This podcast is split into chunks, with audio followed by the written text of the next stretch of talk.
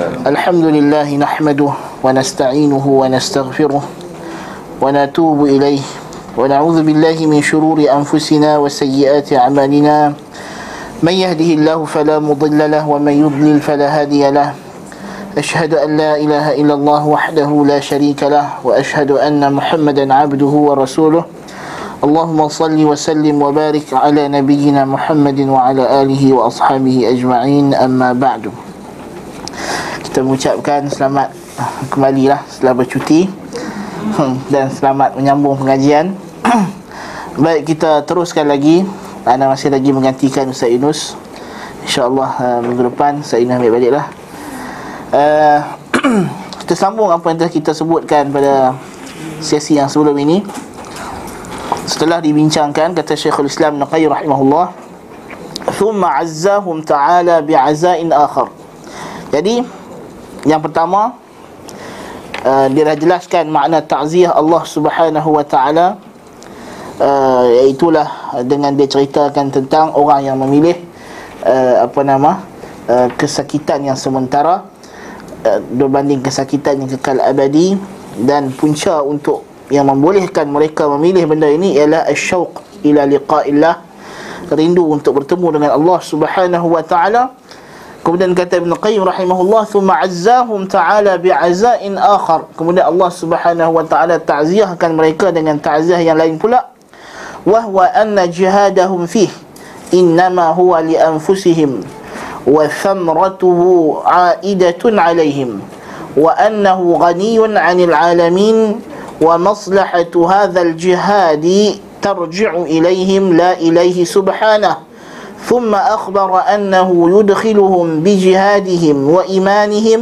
وإيمانهم في زمرة الصالحين هذه mana Kemudian Allah Ta'ala bagikan satu lagi penguat semangat kepada orang mukmin ini Dengan apa? Iaitulah berkenaan dengan jihad mereka itu Allah bagi tahu kepada mereka bahawa faedahnya untuk diri mereka sendiri dan hasilnya kembali kepada mereka orang yang mujahid. Bukannya kembali kepada Allah Subhanahu wa taala.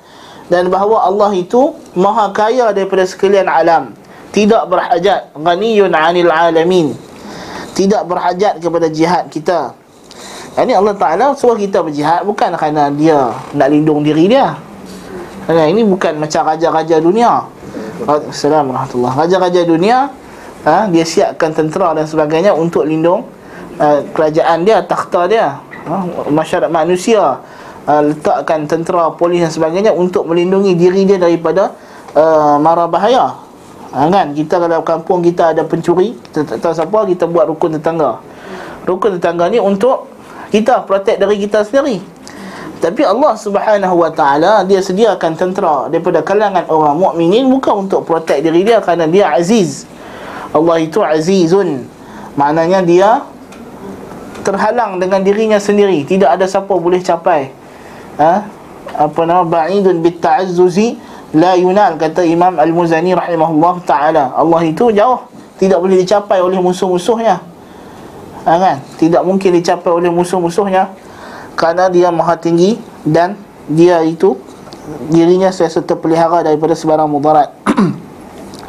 Wa maslahatu hadzal jihad dan maslahah kelebihan kebaikan jihad ini kembali kepada mereka bukan kepada Allah Subhanahu wa taala. Walaupun dari sudut hikmah memanglah Allah Taala suka dengan jihad. Tentulah Allah Taala bila dia suruh satu benda sebab dia suka. Kalau dia tak suka dia tak suruh. Dan bila Allah Taala larang maknanya dia benci. Tetapi faedah-faedah jihad itu yang membentuk duniawi ataupun ukhrawi itu kembali kepada uh, makhluk untuk kemaslahatan makhluk untuk menjaga uh, untuk menjaga uh, maslahah ataupun kebaikan makhluk itu sendiri supaya mereka tidak terkena mudarat bukan untuk menghilangkan mudarat daripada Allah Subhanahu wa taala Allah tidak boleh diberi mudarat oleh siapa pun ثم أخبر أنه يدخلهم بجهادهم وإيمانهم في زمرة الصالحين Allah beritahu bahawa disebabkan jihad dan iman mereka dia masukkan mereka itu ke dalam golongan orang-orang salihin yakni ahli syurga. Ha? Maknanya apa? Maknanya Allah Subhanahu wa taala beritahu kepada kita kepada mereka yang memilih apa nama uh, kalau kita tengok balik ayat uh, apa nama dalam surah al-ankabut itu Allah taala memberitahu uh, bahawa faedah jihad itu wa man jahada fa inna ma yujahidu li nafsihi inna Allah la ghaniyyun 'anil 'alamin والذين آمنوا وعملوا الصالحات لنكفرن عنهم سيئاتهم ولنجزينهم أحسن الذي كانوا يعملون Yani Allah subhanahu wa ta'ala bagi tahu bahawa faedah jihad ini kembali kepada diri mereka sendiri Dan Allah tidak berhajat kepada makhluk Dan mereka yang beriman dan beramal salih Kami akan, kata Allah, kami akan hapuskan daripada mereka itu Amal-amal jahat mereka Sayyiat, dosa-dosa kecil Dan kami akan balas kepada mereka itu sebaik-baik balasan daripada hasil perbuatan mereka. Jadi orang beriman ini Allah Subhanahu wa taala janjikan kepada mereka bahawa mereka tidak disia-siakan segala usaha mereka. Allah akan beri ganjaran, beri ganjaran kepada mereka. Al-insana biwalidayhi husna wa in jahadaka litushrika bi ma laysa laka bihi ilmun fala tuti'huma إلي مرجعكم فأنبئكم بما كنتم تعملون والذين آمنوا وعملوا الصالحات لندخلنهم في الصالحين Jadi Allah Ta'ala bagi tahu pula bahawa hasil usaha mereka ini terus mentaati Allah Walaupun dipaksa oleh siapa? Oleh mak pak sendiri ha? Oleh ibu ayah sendiri disuruh buat benda-benda yang berlawanan dengan hukum Allah Tapi dia bersabar, sanggup menahan kesakitan ha, tentulah uh, kalau orang yang menentang kita itu daripada keluarga kita lebih dahsyat lagi lah ha, kan kalau orang biasa kawan-kawan ejek kita uh, wahabi ke apa kan tak ada masalah lagi. Kan? Jadi kalau mak pak sendiri dia kata kalau hang tak main tahlil ni aku tak bagilah. Hang pijak rumah aku. Ha, kan? Ha, contoh dia kata begitu kan? Sanggup menahan kesakitan itu. Ha, kan? Maknanya dia terus terkekal dengan prinsip agamanya walaupun walaupun dicabar oleh ibu ayahnya sendiri. Wa in jahadaka Allah kata wa wasainal insana biwalidayhi husna kami suruh manusia buat baik dengan mak pak depa wa in jahadaka litusyrika bi ma laysa laka bihi ilmun fala tuti'huma. Tapi jangan taat dalam benda maksiat. Ha, kan? Jadi maknanya kalau dia suruh buat maksiat jadilah macam Sa'ad bin Abi Waqqas. Kan? Dia kata dekat mak dia mak kalau ada 100 nyawa Nyawa mak tu kena cabut depan cek satu-satu. Takkan tinggal Islam. Ha, kan? Lepas tu mak dia pun Makan minum balik lah kan Nak buat apa dah Tak boleh paksa dia ha, kan? Jadi macam Mus'ab ibn Umair Mus'ab bin Umair radhiyallahu an Adalah lelaki yang paling Wangi Dan paling indah pakaiannya Di kalangan orang Quraisy Mekah Sebab apa dia keluarga kaya bila dia masuk Islam, mak dia halau dia keluar daripada rumah. Tak bagi satu sen pun nafkah. Ha, kan? Tak ada masalah. Akhirnya dia menjadi orang yang terulung. Dia adalah orang pertama yang dihantar oleh Rasulullah sallallahu alaihi wasallam ke Madinah untuk dakwah orang Islam di untuk dakwah orang-orang uh, di Madinah sehingga semuanya masuk Islam. Kan? Malah mula-mula tu sebahagian daripada mereka datang masuk Islam di Mekah Lepas tu dia nak cari seorang yang boleh dakwah bawa balik ke Madinah. Nak dakwah yang baki yang di Madinah. Dia hantarlah Musa ibn Umair. Dan dia berjaya dakwah sampai seluruh orang Madinah masuk Islam. Dia seorang-seorang. Bayangkan. Kan? Jadi maknanya itu dah ganjaran yang diberi oleh Allah Subhanahu Wa Taala. Tapi Musa bin Umair ni sempat hidup lama mana? Sempat hidup sampai perang Uhud saja. Ha, lepas tu syahid. Kan? dia sendiri tak dapat apa nama kita kata melihat kejayaan dakwah Islam sampai ke akhirnya. Ha, itu contoh. Sedangkan dia lah orang yang memulakan dakwah di Madinah. Tapi hayat dia sampai perang Uhud je. Waktu dia pun syahid. Ha, kan? Radiyallahu an. Dia tak sempat tengok Madinah jadi uh, negara khilafah, Madinah berkembang jadi ibu negara dunia. Tak sempat. Ha, kan? Tak sempat pegang apa-apa jawatan yang penting dalam kerajaan Madinah yang kemudian yang menjadi begitu hebat dan terkenal. Sebab itu kita kata tak semestinya kita ni kalau mulakan dakwah kita jugalah yang akan pegang tampuk kepimpinan dakwah itu. Boleh jadi orang lain. Ha, kan? Baik. Jadi Allah Taala akan masukkan mereka ke dalam kalangan orang-orang yang saleh orang yang saleh maknanya masuk ke dalam syurga. Kerana apa? Kerana jihad mereka. Kerana usaha mereka bersungguh-sungguh menegakkan agama Allah Subhanahu wa taala dengan segala daya usaha yang ada disebabkan itulah dimasukkan ke syurga. Jadi manusia ni masuk syurga kerana apa? Kerana amalan yang dia ada lah kan? Masuk syurga disebabkan amalan. Tapi amalan itu bukanlah tukar ganti. Maksudnya dia bukan satu payment. Maksudnya bayar macam masuk syurga. Jadi Allah Ta'ala wajib. Tak, kita masuk syurga Dengan rahmat Allah Subhanahu Wa Ta'ala Itu asas Tapi asas untuk mendapat rahmat Allah. Dengan amalan Mesti ada amalan. Mana boleh orang kata tak apalah rahmat Allah Allah kan maha pemurah. Nanti dia masuk saya dalam syurga. Ha, tak, tak buat amal apa. Tak boleh lah Allah Ta'ala memanglah kita masuk syurga dengan rahmat Allah. Tapi nak dapat rahmat Allah Kena ada amalan. Kan? Tak ada amalan nak rahmat macam mana?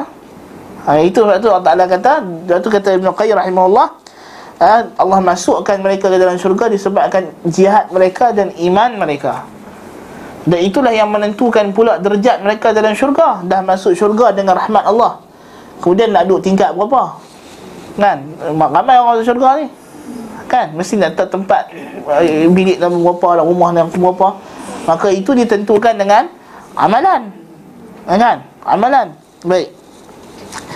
Kemudian dia kata ثم أخبر عن حال الداخل في الإيمان بلا بصيرة Allah cerita pula satu jenis kelompok lain Kelompok yang kedua Yang mana mereka itu orang yang masuk ke dalam iman Maksudnya masuk Islam tapi tanpa ilmu bila basirah tanpa ilmu wa annahu idza udhiya fillahi ja'ala fitnatan nasi ka'adzabillah wa hiya adahum lah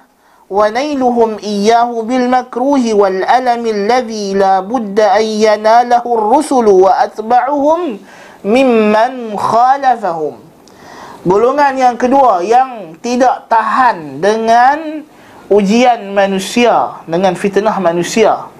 Mereka jadikan fitnah manusia itu dahsyat macam azab Allah Subhanahu wa taala.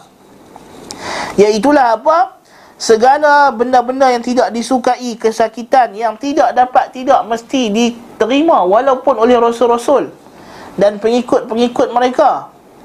Mana ujian ni kita dah habaq dah. Bila masuk dalam agama Allah taala mesti ada ujian. Rasul-Rasul pun ada ujian. Kan? Apatah lagi kita pengikut-pengikut Rasul Sedangkan Rasul itu adalah orang yang paling disayangi oleh Tuhan Maka mesti menempuh ujian. Jadi ada kelompok kedua Imannya tidak kukuh Imannya tidak teguh. Dia masuk ada iman Tapi imannya tidak Imannya tidak kuat Imannya tidak utuh. Ha? maka ja'ala dhalika fi firahi, firarihi minhum wa tarkihi as-sabab alladhi nalahu ka'adhabillahi alladhi farra minhu al-mu'minuna bil iman baik dia kata dia, dia ini orang yang kelompok yang kedua ini kelompok golongan yang kedua ini dia jadikan melarikan diri daripada fitnah ujian manusia ini seperti melarikan diri daripada azab Allah Ha, dia kata kita kena protect diri kita daripada segala fitnah manusia ni macam kita protect diri kita daripada azab Allah. Ini adalah benda yang tak betul. Kita bukan tidak disuruh lindung diri kita daripada fitnah manusia. Disuruh mengelakkan mudarat. Itu betul. Itu tepat.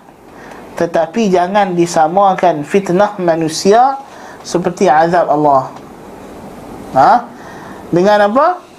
Dengan meninggalkan prinsip agama Maksudnya Kita boleh protect diri kita daripada Fitnah manusia Daripada ancaman Kutuk keji dan juga mudarat manusia Selama mana Tidak terkandung padanya Meninggalkan prinsip-prinsip agama. Kalau sampai ke tahap Meninggalkan prinsip agama Maka itu adalah Syirik. Kerana dia telah menjadikan fitnah manusia seperti Melarikan diri daripada azab Allah. Takut kepada makhluk seperti takutnya dengan Allah. Ha? Boleh menyebabkan dia ke dalam syirik seperti mana dia jadikan fitnah manusia itu seperti azab Allah yang mana orang-orang mukminun yang awal tadi. Golongan yang pertama yang kita bincang itu yang mana mereka itu melarikan diri daripada azab Allah dengan sanggup menerima fitnah dunia ujian dunia bala di dunia.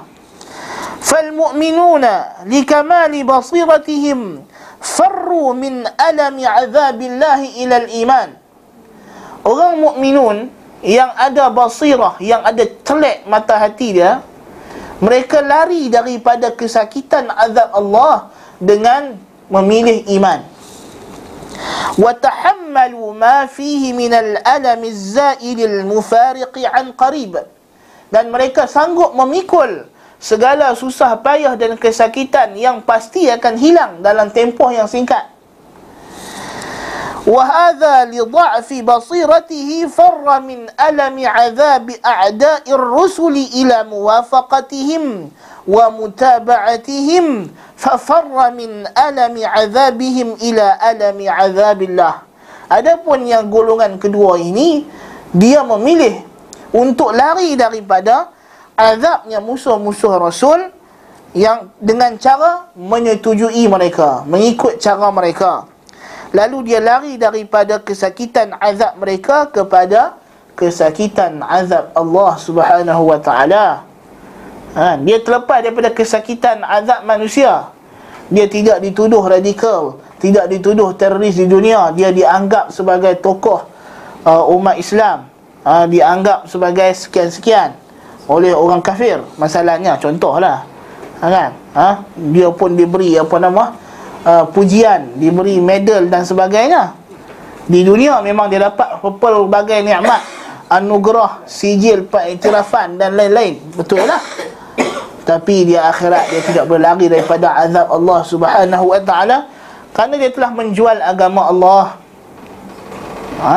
orang yang oh takut dituduh sekian-sekian, dituduh radikal, dituduh ekstrim maka dia keluarkan ha, fatwa-fatwa untuk memuaskan hati orang barat. Ramai ada orang macam ni? Ramai. Ha, kan? Ramai.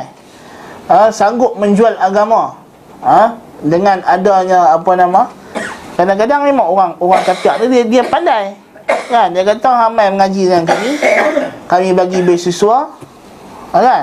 Bagi sijil dapat PhD dapat sekian pengiktirafan anugerah fellowship lah apalah ha, Tapi adalah dia punya certain-certain syarat. Kan? Certain syarat. Hadis sunnah wal jamaah ikhlas Bagi ilmu.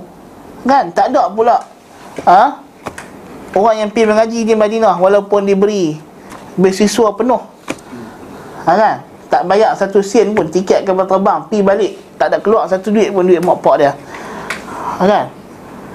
Tak ada pula dia kata ha, kalau tak jadi salafi kami bayar balik. Tak ada kan? Baru berlungguk-lungguk balik pada Madinah ha? Dia ikut apa nama? Aliran-aliran yang sesat. Kan? Tapi tak ada pun dia minta balik duit yang dia bagi. Kan? Sebab apa? Kita ikhlas nak bagi ilmu hidayah di tangan Allah Subhanahu wa taala. Dia dapat hidayah alhamdulillah. Kan? Tak dapat hidayah nak buat macam mana?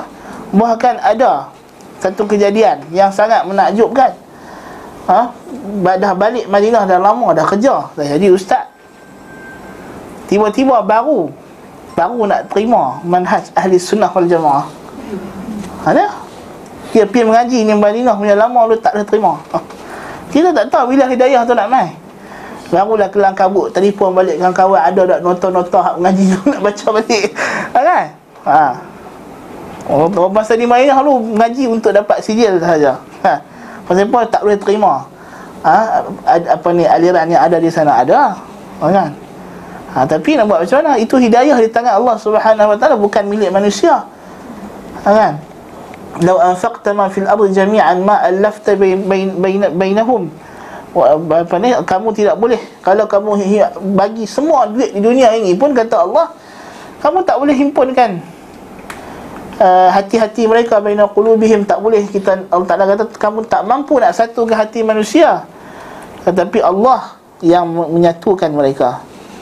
Ma allafta baina qulubihim walakin Allah allafa bainahum.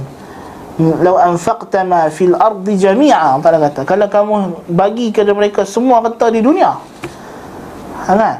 Ma allafta baina qulubihim Kamu tak boleh nak satukan hati manusia. Walakin Allah allafa bainahum Tapi Allah yang boleh menyatukan mereka dengan agamanya Dengan agama Allah subhanahu wa ta'ala Umat Islam boleh bersatu ha, kan? Berapa lama umat Islam hidup di bawah sebuah negara tanpa mengira sempadan geografi atas satu nama negara Islam. Ha, kan? Lama umat Islam beratus tahun hidup di bawah satu negara satu, dan bila kerajaan berlainan tidak pernah dijadikan sekatan halangan kerana lainnya tempat dia datang untuk masuk ke negara Islam yang lain asalkan dia orang Islam. Berapa lama? Berkurun-kurun kita hidup sehinggalah penjajah bawa main negara bangsa. Ha, kan? Negara bangsa dia kata. Tapi dia jajah bangsa lain betul masukkan bangsa tu dalam negara dia betul dia kata? Orang tu negara dia punya. Kan? Orang Amerika negara dia? Tu negara Red Indian. Kan? Red Indian dapat apa? Dia kata menteri pun tak ada. Kan? Ha. Orang apa? Orang kulit hitam dah jadi presiden kan? Red Indian tak ada lagi. Kan? Ha. Dia masuk negara tu Datang Christopher Columbus ha, Padri. Ha, Paksa orang masuk Kristian ha, yang tak mau dibunuh ha, kan? Ha, Orang Islam tak pernah buat begitu. Kita masuk memerintah Mesir Daripada zaman Umar bin Al-Khattab Uthman bin Affan. Sampai hari ini Mesir negara Islam. Gereja Kristian Ortodoks Mesir Yang telah wujud sebelum itu Sebelum datang Nabi Muhammad Masih kekal Tak ada tak, tak ada dihapuskan. Masih wujud sampai hari ini Betul tak? Orang Islam masuk ke Spain, Andalus Daripada zaman Khalifah Al-Walid bin Abdul Malik. Kemudian naiknya kerajaan apa nama Bani Umayyah di Andalus selama beratus tahun. Ha, kan? Umat orang orang Kristian tak tak tak tak hilang kewujudan dia. Tapi bila orang Kristian ambil balik Sepanyol umat Islam dihilangkan kewujudan mereka. Ha, kan? Itu menunjukkan bahawa orang kafir ini dia sentiasa berusaha ha, berusaha untuk memadamkan agama Allah Subhanahu wa taala. Tapi Allah Allah bagi gambaran perbuatan orang kafir ni macam mana? Yuriduna liyutfi'u nurallahi biafwahihim. Perbuatan mereka nak nak nak apa nak tutup Islam ni seumpama orang yang duk tiup api lilin nak padam. Kan nak tiup api. Untuk padam. Api api yang tengah marak. Bukan api lilin api yang tengah besar tu. Mereka nak padam dengan meniup dengan mulut mereka apa jadi? Tak padam lagi besar dah. Ha, kan? Wallahu mutimmu nurihi. Sedangkan Allah akan menyempurnakan cahayanya cahaya agamanya. Wallahu mutimmu nurih Allah akan sempurnakan cahayanya. Baik jadi orang yang kelompok kedua ini sanggup mengikut telunjuk orang kafir. Ha? sanggup menggadaikan agama bagi fatwa-fatwa yang kita kata menyeleweng kepada umat Islam untuk memuaskan hati uh, guru-guru mereka tokoh-tokoh mereka ha, yang mana mereka itu adalah orang-orang kafir. Ha, kan jadi hamba kepada orang-orang kafir. Wal'iyadhu billah. Atas nama kononnya ulama Islam. Kan? Kalau kita tengok dalam sejarah ada tak ulama-ulama yang dilantik oleh orang kafir? Ada. Kan? Macam dulu di Mesir bila orang British datang jajah Mesir Lord Cromer masa tu dia lantik eh, Muhammad Abduh jadi mufti uh, Mesir kan? Dibawa balik. Muhammad Abduh ni telah pun dibuang negara pergi. Bukanlah buang negara sebenarnya. Kalau kita kaji balik kehidupan dia dia ni lebih kepada dia hantar pergi mengaji lah. Oleh orang kafir kan? Dia hantar piduk dengan tok guru dia uh, di Perancis kan? Ha? duduk dengan Jamaluddin Al-Afghani. Kan? Jamaluddin Al-Afghani ni orang Syiah. Ha, kan? Dia ni menyamar. Syiah yang menyamar kan? Konon-konon. Dia waktu nama dia macam-macam. Dia ni macam Abdullah bin Sabak sebiji. Ha, kan? Syakhsiyah Abdullah bin Sabak tidak pernah putus sepanjang tarikh umat Islam. Sentiasa ada. Lepas Abdullah bin Sabak tu ramai lagi. Di antaranya yang paling terkini lepas tu ialah uh, Jamaluddin Al-Afghani. Di mana kehidupan dia cukup sama. Sehinggalah setelah kajian dibuat serta perinci barulah terbukti bahawa dia ni sebenarnya tempat dia adalah Syiah belajar pun dekat Qum kan? Ha, memang memang keluarga dia pun pak dia pun uh, Syiah. Kan? Dakwa jadi uh, dakwa kononnya ahli bait. Ha, tu biasalah normal lah. Dakwa ahli bait tu memang modal paling penting lah. Ha. ha, datang daripada Afghanistan. Kononnya ha, syekh kepada syekh syekh tariqat. Dia ni syekh tariqat. Ha, kan? Ahli uh, sufi ahli falsafah pergi ke Mesir sebarkan fahaman falsafah sufi mistik. Ulama-ulama asyairah sufi yang masa itu pun tak boleh sanggup dengan pemikirannya kan? Maknanya dia lebih sesat daripada sesat dah. Ha, nak habak kata dahsyat dahsyat tu. Ha, kan? Sehinggalah dia dikenakan sekatan tidak boleh mengajar ha, di Al-Azhar. Maka dia pun memilih untuk tinggal di perkampungan Yahudi di Mesir kan ha, lepas tu dia pun buat gerakan rahsia. Maka diberilah anak murid ni Muhammad Abduh. Ha, dia latih dia dibuang negeri bersama-sama untuk guru dia ke Perancis dan sebagainya. Ha, kemudian bila balik ke Mesir Muhammad Abduh ni dibawa balik oleh Lord Cromer oleh pesuruh pesuruh jaya tinggi British di Mesir masa itu.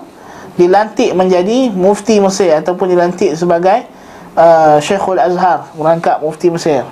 Kan dengan tujuan apa kononnya untuk memodernkan pendidikan agama Ha, macam nak modernkan pendidikan agama? ha, kan? Kalau cetak kitab baru pakai pakai komputer tak ada masalah. Memodernkan cara fikir agama. Maka dibuatlah satu gerakan yang dipanggil sebagai gerakan tajdid, gerakan pembaharuan, reformation. Reform nak reform balik cara fikir. Cara fikir orang Islam. Ha. Macam mana nak reform dengan menghidupkan balik hasil kerja tinggalan Mu'tazilah. Ha, kan? Sebab itulah dia terkenal sebagai Mu'tazilatul Julud ataupun Neo Mu'tazilah. Muhammad Abduh ni memang terkenal dengan pemikiran dia begitu. Maksudnya dalam akidah uh, dia membuka asalnya dia ni Maturidi.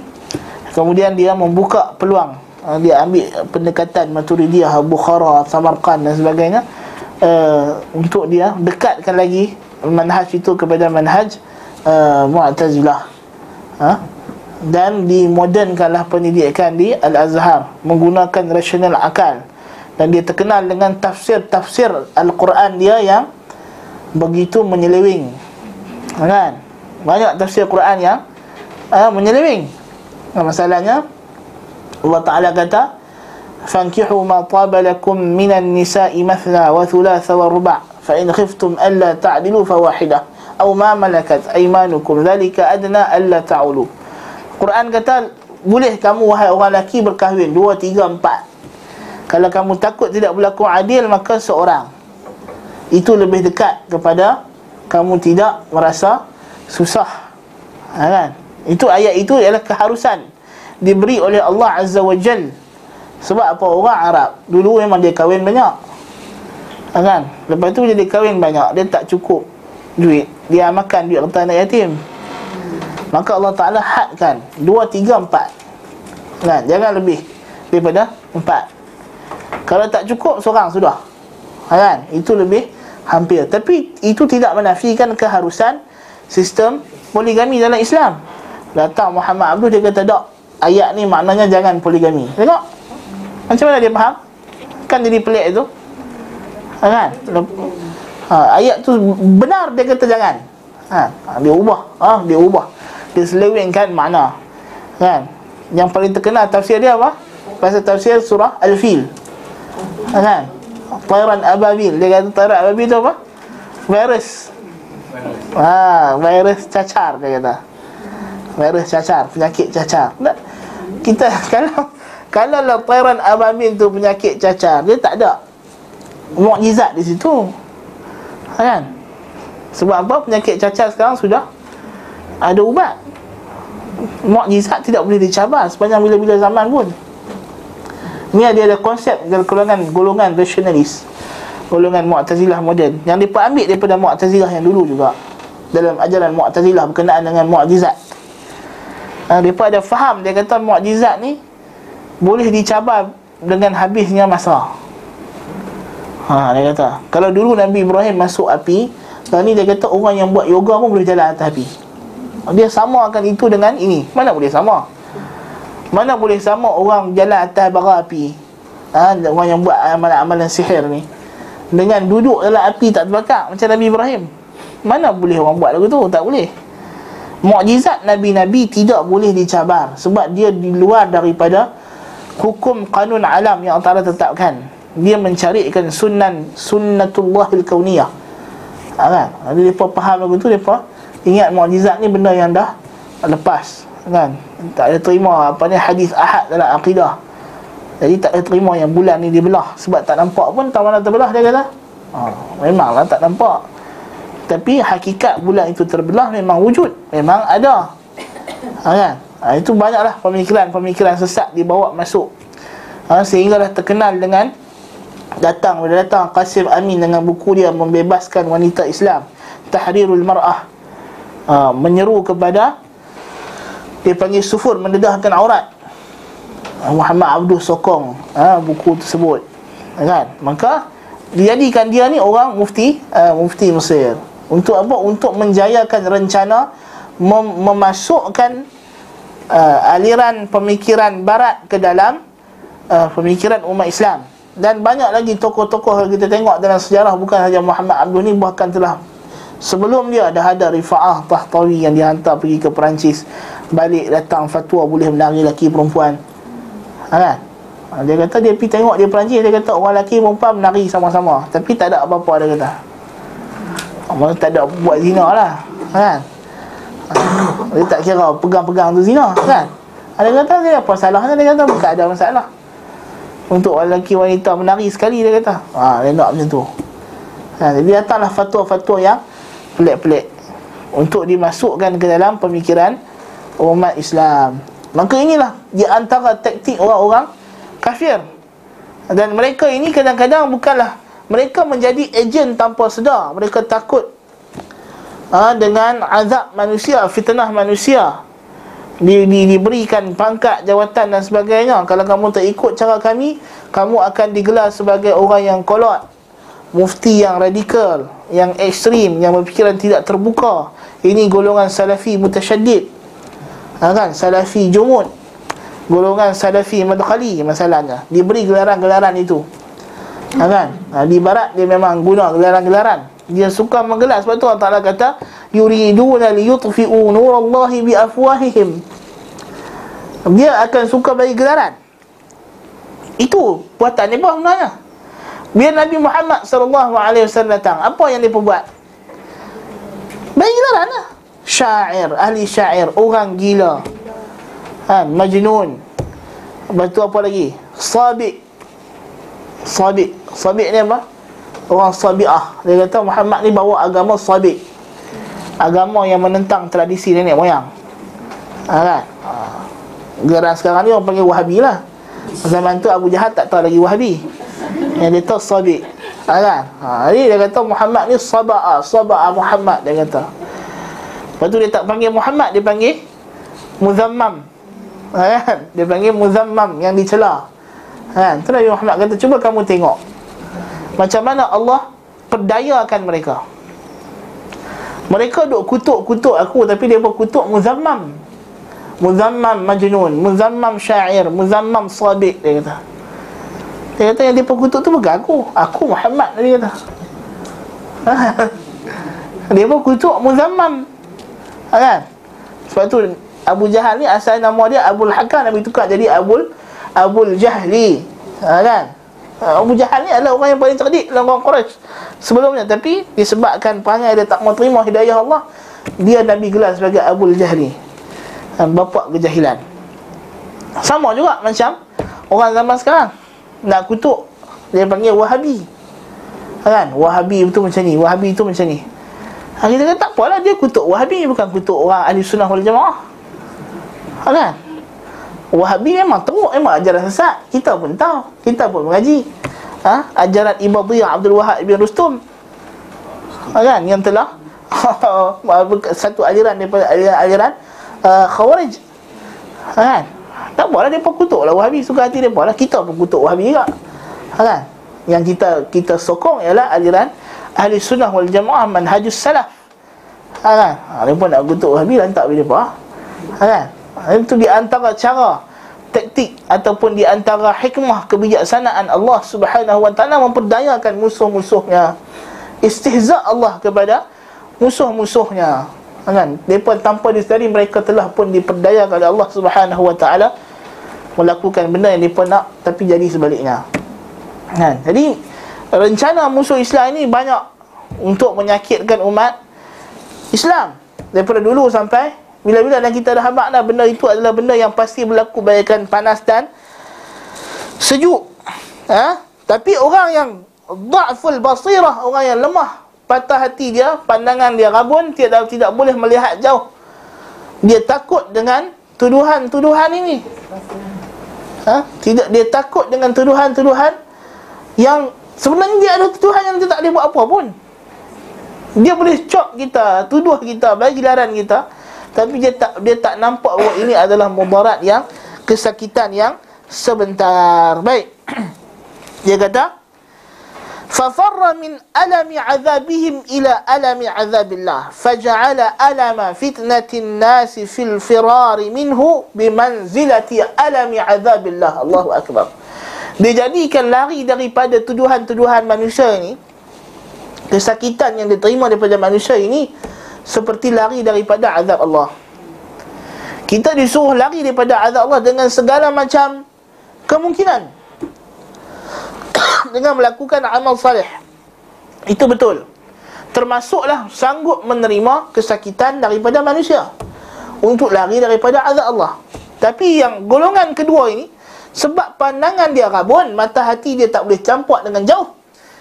Dia jadikan ha, seksaan ataupun cercaan yang diterima daripada manusia itu kesakitannya macam kesakitan azab Allah maka dia buat apa sahaja termasuk menggadaikan agamanya untuk menyelamatkan dia daripada kesakitan tersebut.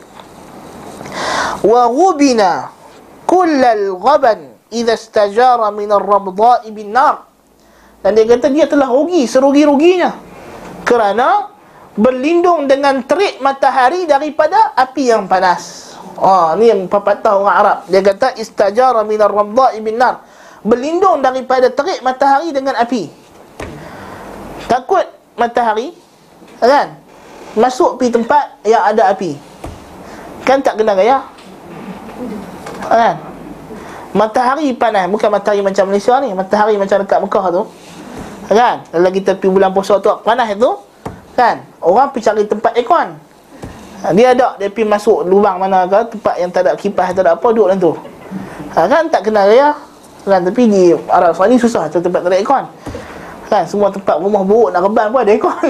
Kan? Ha, macam di Mesir. Mesir bukan semua tempat ada aircon kan. Ha. Jadi maknanya itu patah orang Arab dia sebut begitu. Maknanya orang ini macam itu. Dia nak lari daripada teriknya kepanasan ujian yang ditimpa pada daripada manusia dia sanggup berlindung dengan kepanasan api neraka. Wal billah baik. Dia kata farra min alami sa'ah ila alamil ila alamil abad. Dia lari daripada kesakitan sebentar untuk mendapat kesakitan yang abadi. Wa idza nasara Allah jundahu wa awliya'ah qala inni kuntu ma'akum wallahu alimun biman tawa alayhi sadruhu minan nifaq. Bila umat Islam dah menang musuh-musuh Islam dikalahkan oleh Allah Subhanahu wa taala dia kata aku pun orang Islam juga aku pun dengan kamu juga ha. Sampai masa bila orang yang selama ni dia tuduh uh, ekstremis, radikal, jumud apa semua ini uh, dah menang, diberi kemenangan oleh Allah Subhanahu Wa Taala, maka ketika itu dia kata, "Eh, aku pun dulu ikut sunnah juga." Ha, kan? Untuk apa? Untuk me, untuk mencari perlindungan. Sedangkan Allah Taala tahu bahawa dia ni orang munafik. والمقصود أن الله سبحانه اقتضت حكمته أنه لا بد أن يمتحن النفوس ويبتليها فيظهر بالامتحان طيبها من خبيثها ومن يصلح لموالاته وكراماته ومن لا يصلح وليمحص النفوس التي تصلح له ويخلصها بكير الامتحان كالذهب الذي لا يخلص ولا يصفو من غشه إلا بالامتحان. إذ النفس في الأصل جاهلة ظالمة وقد حصل له بالجهل والظلم من الخبث ما يحتاج خروجه إلى السبك والتصفية. فإن خرج في هذه الدار وإلا ففي كير جهنم. فإذا هذب العبد ونقي أذن له في دخول الجنة. الله أكبر. Maksudnya dia kata Hikmah Allah telah menentu Telah ditentukan. Allah telah menentukan dengan hikmahnya Bahawa tidak dapat Tidak jiwa manusia mesti diuji. Mesti diuji. Supaya dengan ujian tersebut Akan zahirlah mana yang baik Mana yang buruk. Siapa yang layak untuk mendapat pertolongan dan kemuliaan Allah Dan siapa yang tak layak Untuk diasingkan disucikan, dibezakan, ditapis, disaring jiwa-jiwa yang layak dan dibersihkan dengan kirul imtihan. Kir ni apa? Kir ni alat untuk tiup api. Kan dia macam pump gitu. Kan bila orang nak buat mah itu panggil kir. Kir tu maksudnya itu. Kan? Seperti emas yang tidak akan suci daripada bahan-bahan asing melainkan dengan cara tersebut. Kerana jiwa manusia ini pada asalnya jahil lagi zalim. Inna aradna al-amanata 'ala as-samawati wal 'ala as-samawati wal ardi wal jibal fa an yahmilnaha wa ashfaqna minha wa hamalaha al-insan innahu kana zaluman jahula. Allah Ta'ala kata kami bentangkan amanah itu kepada langit, bumi dan gunung ganang. Semuanya tak mampu, rasa tak layak nak pikul. Lalu manusia memikulnya wa hamalahal insan innahu kana zaluman jahula. Sedangkan manusia itu pada asalnya zalim lagi jahil. Manusia ni asal perangai dia zalim lagi jahil. Maka disebabkan kejahilan dan kezaliman itu ada pada jiwanya keburukan yang berhajat untuk dikeluarkan itu perlu kepada proses pembersihan yang begitu teliti. Tak boleh keluar macam itu saja. Sifat mazmumah yang ada dalam diri manusia tidak boleh dihilangkan dengan begitu saja. Dia mesti ada basuhan kental dia panggil. Ha, kan? Mesti basuhan yang betul-betul. Tak cukup sekadar letak dia nemu saja. Ha, kan? Dia kena tonyoh, gosok, spin dua tiga kali. Ha, kan? Baru boleh. Ha, dua tiga kali pusing lah kira. Mesin tu baru boleh nak bersih. Dia tidak boleh begitu sahaja. Sebab dia kotoran yang degil. Bukan kotoran biasa. Kalau kotoran itu dapat dibersihkan di dunia, alhamdulillah. Jadilah dia orang yang soleh. Kalau tidak, kata Ibn Qayyim, maka hendaklah dibersihkan dalam neraka jahannam. Ha, itu sebab orang yang mati dalam keadaan tidak bertobat. Dalam keadaan dia ada dosa besar. Tapi dia masih lagi beriman.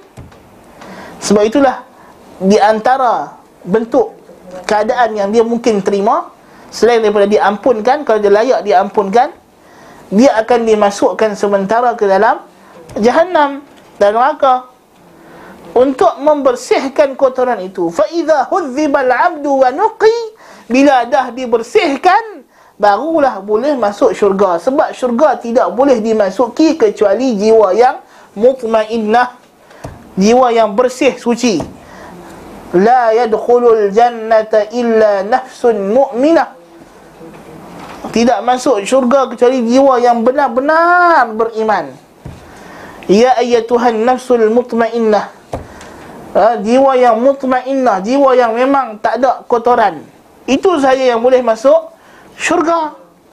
Sebab itulah diperlukan segala ujian di dunia ini untuk membersihkan jiwa mendapatkan jiwa mutmainnah jadi kalau jiwa dia tak mutmainnah dia kena disuci dibersihkan dulu dalam api neraka jahannam wal billah. Ha? kemudian dia kata jadi habis dia syarah bab ayat yang disebutkan dalam ayat dalam surah Al-Ankabut itu. Maka itulah puncanya kenapa manusia ini perlu diuji. Di dunia ini orang yang beriman Kenapa mesti diuji Supaya karat-karat jahiliah itu hilang Karat-karat yang dia bawa sebelum dia masuk Islam itu di, di, di, dibuang Karat-karat syahwat Karat-karat syubhat Itu yang perlu dibersihkan Jadi kalau tidak dia akan menjadi pencemaran kepada agama. Sebab itulah setiap orang sentiasa diuji oleh Allah Subhanahu Wa Taala. Hidup manusia macam kita sebut tidak lepas daripada sama ada dia dapat nikmat atau dia dapat ujian atau dia dapat dia buat dosa. Kan? Semua itu adalah ujian. Sebenarnya. Nikmat itu satu ujian imtihan untuk melihat dia bersyukur ataupun kufur. Ibtila, bala, musibah, bencana yang dia dapat itu juga ujian untuk melihat sama ada dia sabar ataupun dia kufur dan dosa yang dia buat itu juga satu ujian daripada Allah untuk melihat sama ada dia istighfar ataupun dia kufur semuanya untuk itu untuk melihat ujian daripada Allah Subhanahu wa taala orang yang buat dosa dia kena sedar bahawa dosa yang dia buat ni ujian daripada Allah Subhanahu wa taala Allah nak tengok adakah aku ni hamba dia yang beristighfar atau hamba dia yang menjadi penentang kepada Allah Azza wa Jalla. Sebab itulah Adam diuji dengan dosa, Iblis juga diuji dengan dosa. Adam lulus bila dia kata Rabbana zalamna anfusana wa in lam taghfir lana wa tarhamna lanakunanna minal khasirin. Adam lulus dengan taubat. Iblis gagal bila dia takabur dan sombong. Dan dia kata pula Engkau yang sesatkan aku ya Allah. Oh. Memanglah Allah sesatkan kau untuk uji engkau? Tengok engkau nak minta ampun ke tidak Engkau sombong diri Meninggi diri Tidak mau minta ampun Tidak mau minta maaf Maka Iblis gagal Kan Diberi nikmat Pelbagai nikmat untuk melihat Dia bersyukur ataupun dia kufur La in syakartum la azidannakum wa la in kafartum inna azabi la syadid. Kalau kamu bersyukur, tambah nikmat. Kalau kufur, azabku sangatlah dahsyat kata Allah Taala. Demikian juga Allah uji dengan bala bencana. Untuk melihat siapa yang benar-benar beriman, yang benar-benar hendak bersama-sama dengan agama Allah bukan kerana habuan dunia, ha, Kalau dah masuk Islam ni kita senang sepanjang hidup. Pernah kita jumpa satu agama Satu agama yang menjanjikan kepada pengikutnya kesenangan 100% di dunia? Tak ada.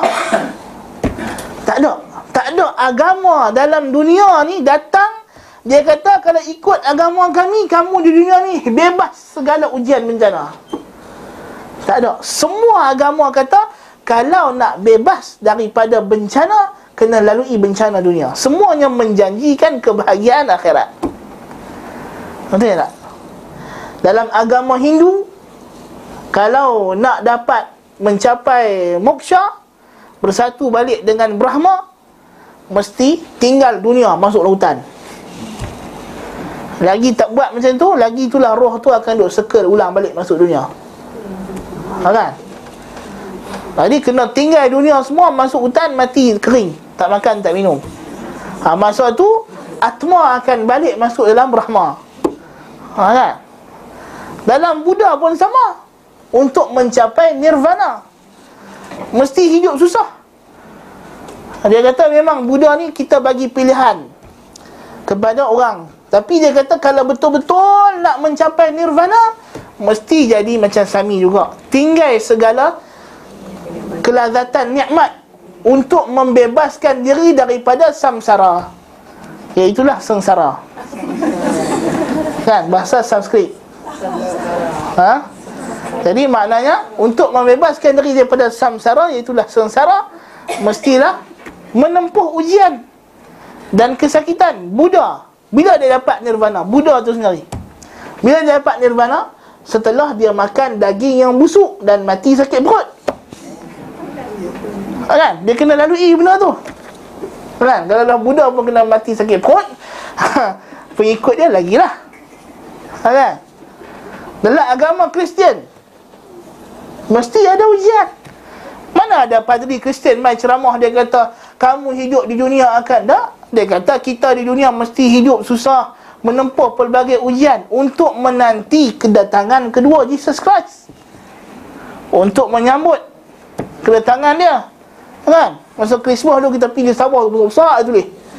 Kan? Billboard di rata tempat. Sebesar-besar billboard. Kan? Tulis itu kita menanti kedatangan kedua Jesus Christ. Kan? Jadi maknanya ha? Kedatangan kedua tu. Yalah jadi kiamat. Isa kena datanglah untuk hisap amalan manusia sebab Isa Tuhan. Wajah rabbuka wal malaku saffan saffa. Sebab Isa akan turun semula. Ya memang Isa bagi dia pun Isa juga akan turun tapi turun sebagai Tuhan. Kita Isa datang sebagai rasul. Ha, kan? Itu mesti. Jadi maknanya uh, depa pun percaya benda tu kan mesti nak nak dapat kesenangan di akhirat mesti melalui kesengsaraan. Sebab dia berkata tengok Isa telah mengajar Jesus telah mengajar kita kalau kamu nak dapat nak dapat the divine love of God of God mesti jadi macam dia. Macam dia macam mana? Mati di kayu salib. Ha itu ada sebahagian ritual depa depa paku diri depa dekat uh, kayu salib. Ha, dekat Filipin masih ada buat benda tu. Ha, kan? Sanggup berusaha payah menggadaikan segala harta dan ha, sanggup beli apa nama surat pengampunan dosa dengan harga yang begitu uh, mahal. Ayo, bukan bukan murah. Surat ampun dosa tu masa dia penjual dulu bukan murah. Cukup mahal. Ha, bukan free. Bukan free of charge. Ha, kan? Nak masuk agama Kristian kena rendam dalam ayat tu. Rendam dalam ayat ni benda yang susah. Ha, kan? Bukan senang nak masuk nak nak rendam rakyat sebab dia kata maksudnya kena mati dulu. Ha, dia punya ada falsafah dia apa? Kita ni asalnya hidup, tidak ada panduan. Kemudian kita rendam dalam ayat mati. Mati kemudian hidup balik bersama dengan Jesus dia kata. Ha kan? Ha, itu nampak dia kena melalui kesengsaraan juga. Bukan semua agama tak ada. Mesti ada kesakitan. Maka tipulah kalau kita kata ada agama dalam dunia ni kata ikut dia tak ada sengsara langsung. Jadi Islam juga agama yang realistik. Juga mendatangkan benda. Sebab itu sunnatullah. Tak ada lari. Sebab itu ketetapan Allah Subhanahu Wa Taala dunia ini tempat ujian. Dan akal manusia tahu benda tersebut. Bahawa dunia tempat ujian. Mau tak mau dia mesti lalui ujian. Dia datang ke dunia ni untuk diuji. Setelah diuji ketika itulah dia akan mendapat kebahagiaan kelazatan untuk mendapat bahagia dan lazat dia mesti melalui satu proses. Semua agama agama falsafah ke agama animisme ke apa-apa agama dalam dunia mengetahui benda ini. Sebab dia adalah fitrah yang Allah telah masukkan dalam fikiran manusia. Cuma nak cari cara yang betul macam mana dia nak berhadapan dengan ujian dunia. Cara yang betul adalah dengan Islam kerana apa? Kalau kita tengok antara agama-agama ini, Islamlah yang memberikan jalan keluar yang terbaik. Allah Ta'ala kata, kama ahsan Allahu ilaik wa la tansa nasibaka minad dunya. Allah tak suruh kita buang dunia terus. Tempat yang kita kena hidup. Kan? Berbanding dengan agama-agama lain yang mengkehendaki pengikutnya kena dapat martabat yang paling tinggi di akhirat mesti buang dunia semua. Betul tak? Dalam agama Kristian. Kalau dapat syurga paling tinggi jadi padri ya. Tak boleh kahwin, tak boleh apa. Baru tinggi martabat, makam, derajat. Kan? Tapi buat arak tak di gereja? Arak pasal Tuhan. Darah Tuhan. Oh. Ha. Arak is the blood of God. Mestilah kena minum untuk bersatu dengan Tuhan. Bukan dia minum arak bukan sebab dia nak maksiat, sebab dia nak buat taat. Ha. ha. Jadi maknanya uh, depa uh, orang kata apa Islam saja agama yang memberikan jalan keluar yang terbaik yang membenarkan manusia ini hidup di dunia tanpa mengabaikan akhirat buat kerja akhirat tanpa mengabaikan dunia kerana dunia itulah wasilah kepada akhirat jadi Islam tak halang orang untuk kahwin ada isteri. Bahkan dengan isteri itulah dia menjadikan benda tersebut sebagai hasilnya di akhirat. Berbanding dengan agama yang menghalang terus tak boleh kahwin. Sami, Buddha, Padri semua tak boleh kahwin. Sebab apa? kalau kahwin tak boleh ada kelazatan sebab bagi mereka mereka kata uh, dalam syurga tak ada. Tak ada nikah dalam agama Kristian dalam ajaran mereka dalam syurga tak ada nikah. Kan rugi. Syurga ah, tak best lah syurga tu kan apa nak masuk syurga tak nikah. Lepas tu makan minum pun tak ada. Ha? Dia hanya hidup gembira bersama roh Tuhan sahaja. Macam juga nirvana dengan moksha dalam Hindu dengan Buddha. Roh itu hanya balik bersatu dengan roh Tuhan. Macam tu je. Ah, jadi macam Tuhan lah, duduk, duduk dengan Tuhan. Kan? Kita ada. Apa saja nikmat dunia ada dalam syurga. Jadi kalau kita di dunia makan makanan yang halal Kita akan dapat makanan lebih sedap dalam syurga. Hari itu seimbang. Dunia dan akhirat seimbang dalam Islam. Dia menempuh kesakitan di dunia. Ha? Untuk mendapat ganjaran yang lebih besar di akhirat. Dia sanggup tak minum arak Tak makan babi di dunia ini. Untuk dia makan daging-daging Dan minuman-minuman yang lebih lazat dalam syurga. Kan tengok orang kapiak Arak dengan babi ni memang menjadi ujian. Cukup besar bagi manusia sebenarnya. Jangan pandang remeh dengan arak dan babi. Kan? Kita tengok orang kapiak tak ada tinggal babi. Kan? Tengok rancangan-rancangan masakan barat. Kita tengok oh sedap je dia masak. Tengok-tengok Allah. Kita tengok tengah jalan. Kan? Tengok apa duduk makan tayang ni kan kan? Asian Food Channel ke apa Diva ke apa ke kan? Kalau dia masak tu tengok goreng sezat tengok mesti Mesti Tengah-tengah tu Mesti main juga. Kalau tak di awal Di tengah. Kalau tak di tengah Di akhir. Hai Potong selera. Kan? Awal tu dia masuk Elok ada bahan-bahan Semua yang halal.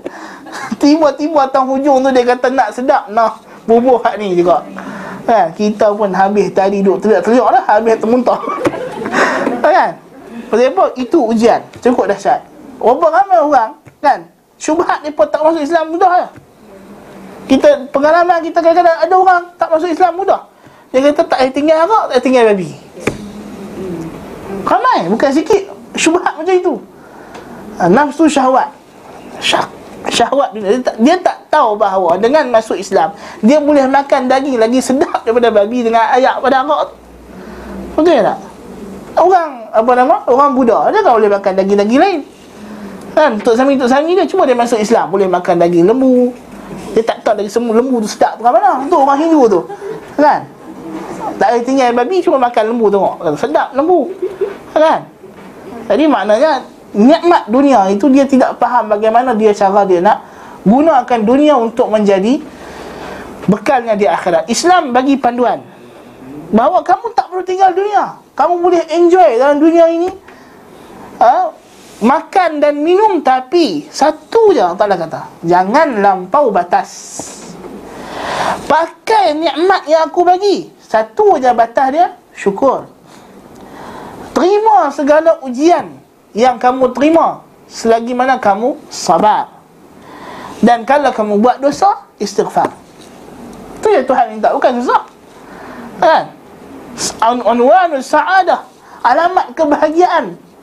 Dapat nikmat syukur kena ujian sabar buat dosa istighfar.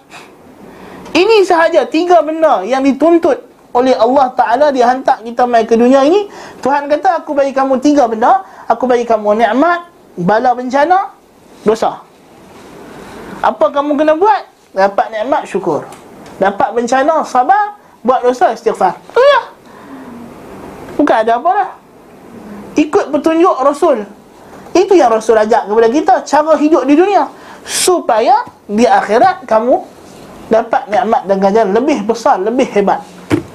Jadi Islam tak suruh kita buang dunia.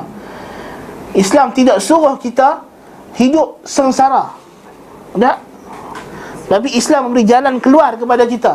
Jalan keluar yang mana tidak mengabaikan dunia Dan tidak menghancurkan akhirat. Dan ujian di dunia, ujian sementara. Tuhan dah janji, dia ujian yang sementara. Tidak akan kekal selama-lamanya. Ujian di dunia ini ujian yang sementara. Dia tidak akan kekal selama-lamanya. Digantikan dengan ganjaran yang lebih besar Dan lebih hebat.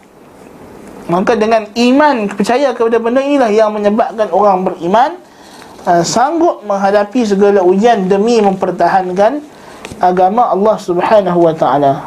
Jadi agama uh, Tadi sikit ni, Macam mana kita nak jawab? Dalam Islam Dalam Quran tersebut Di surga itu ada arah. Uh, Jadi macam mana bila orang kafir kata pada saya Macam mana saya nak jawab? Dalam syurga Ada arak. Ha, Kan? Tapi araknya tidak sama di dunia. Ya tidak memabukkan. Tidak Arak tidak memudaratkan. Arak di dunia Arak yang memudaratkan. Arak yang memudaratkan. Sebab tu dilarang Arak di dunia Kerana dia benda yang Memudaratkan. Dia adalah minuman yang telah basi.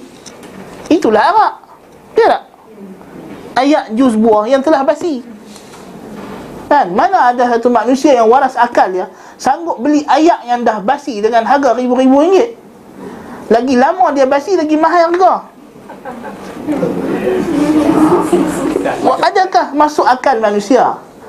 Tanya dia, supaya dia tanya akal dia balik. Macam mana you ni, satu manusia yang begitu bertamadun Hebat, semua benda you nak benda baru? Baju baru, kasut baru, bini baru, anak baru, rumah baru, kereta baru? Tiba-tiba nak minum ayak, you nak ayak yang dah basi Satu benda masuk akal? You bangga jadi orang moden, orang barat, orang kapiak yang kononnya mementingkan akal, logik dan sebagainya. Tiba-tiba you minum satu ayak untuk menghilangkan logik. Menghilangkan akal. Islam melarang. Islam memandang akal itu perlu ada pada manusia setiap waktu. Dia menjaga akal, memelihara akal. Kerana akal lah yang akan di antara benda yang penting untuk memandu manusia mencapai kehidupan di akhirat. Agama selain Islam di antara dalil kebatilan mereka ialah mereka membuang akal. Membuang logik. Buang logik termasuk falsafah. Falsafah walaupun dia mendakwa dia agama logik, dialah agama yang paling gila dalam dunia. Sebab dia memberikan akal beban yang di luar daripada bebannya. Berfikir tentang zat Tuhan, bagaimana Tuhan itu luar beban. Dan kita kalau ada satu benda yang kita mesin, ha? Mesin pengisar, kalau kita pergi kisar batu, wasak dia. Ha? Jadi akal dia benda ini dia akan diberi ada benda yang dia boleh proses. Tiba-tiba agama falsafah memberikan benda yang bukan untuk diproses oleh akal dia suruh akal proses. Itu wasak akal dia. Wasak akal dia. Agama-agama lain juga semuanya menyuruh pengikutnya supaya menghilangkan akal. Sebab tu dia pun minum arak. Supaya logik itu hilang. Jadi senang dimasukkan doktrin-doktrin yang mengarut. Ha? Sampai tak erti nak beza Sampai tak nak kira Satu tambah satu tambah satu berapa?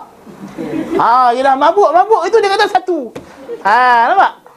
Kan, itu itu punca Kan, kalau akal tu masih waras Semua orang tahu Satu tambah satu tambah satu, tiga Tapi untuk membolehkan dia nak kata Satu tambah satu tambah satu Satu Kena hilangkan logik akal tu.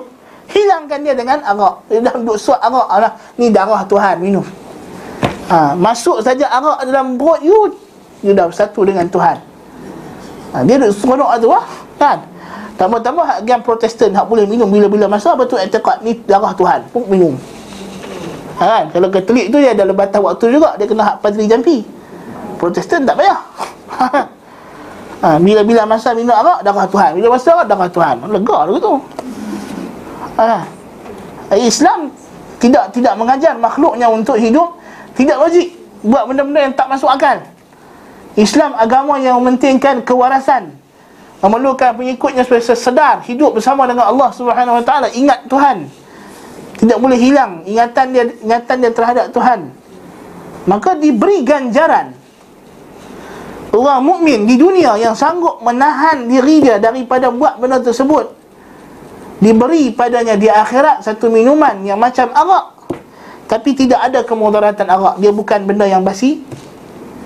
Dia tidak menghilangkan akal tidak memudaratkan jasad. Tapi dia dapat nikmat yang sama. Sebab apa? Memang dalam arak tu ada nikmat. Sebab tu dia pun suka.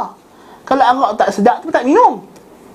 Kan Masa dia memang ada kelezatan Ada kesedapan Kita tak nafi lah benda tu. Macam rokok lah. Macam isap rokok lah Ada benda sedap dia. Apa-apa maksiat pun Dia ada sedap dia. Tapi dia sedap bercampur mudarat. Semua maksiat Ada kelezatan Tapi lazatnya ada mudarat. Maka kalau orang yang sanggup meninggalkan Kesedapan itu Demi mengelakkan mudarat Allah Ta'ala akan ganti di akhirat dengan kesedapan yang lebih daripada dunia tapi tak ada mudarat. Itulah bentuk ganjaran syurga. Daging babi tu uh, sedap. Akan tanya mereka ah. Tak tahu nak kata. Mungkinlah sedap kot dia masuk semua bulu babi lekar. kan? Ha, mestilah ada kesedapan dia tu kan. Jadi Allah ganti di akhirat daging yang lebih sedap. Walahmi tayrin mimma yashtahun. Daging burung-burung yang lebih enak daging-daging lebih lebih sedap lebih lazat daripada babi berkali ganda. Bahkan di dunia ni Allah dah ganti kepada kita. Dengan daging-daging lebih lazat lebih enak bayangkan dalam Islam benda yang tak boleh dimakan lebih sedikit daripada benda yang boleh dimakan. Dalam agama lain yang boleh makan cuma tiga benda je. Yang tak boleh makan lagi banyak orangnya betul tak? Kalau kita kaji betul syariat apa syariat dia buat macam orang Yahudi kan?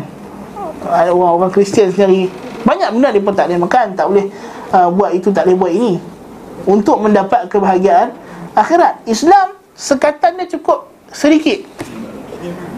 Berbanding dengan yang halal. Sebab tu orang buat logo halal orang tak buat logo haram. Kan?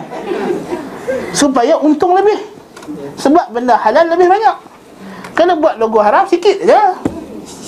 Kan? Buat logo halal Benda halal banyak. Kan? Faham ha, Tu kecerdikan manusia. Dalam mempergunakan agama.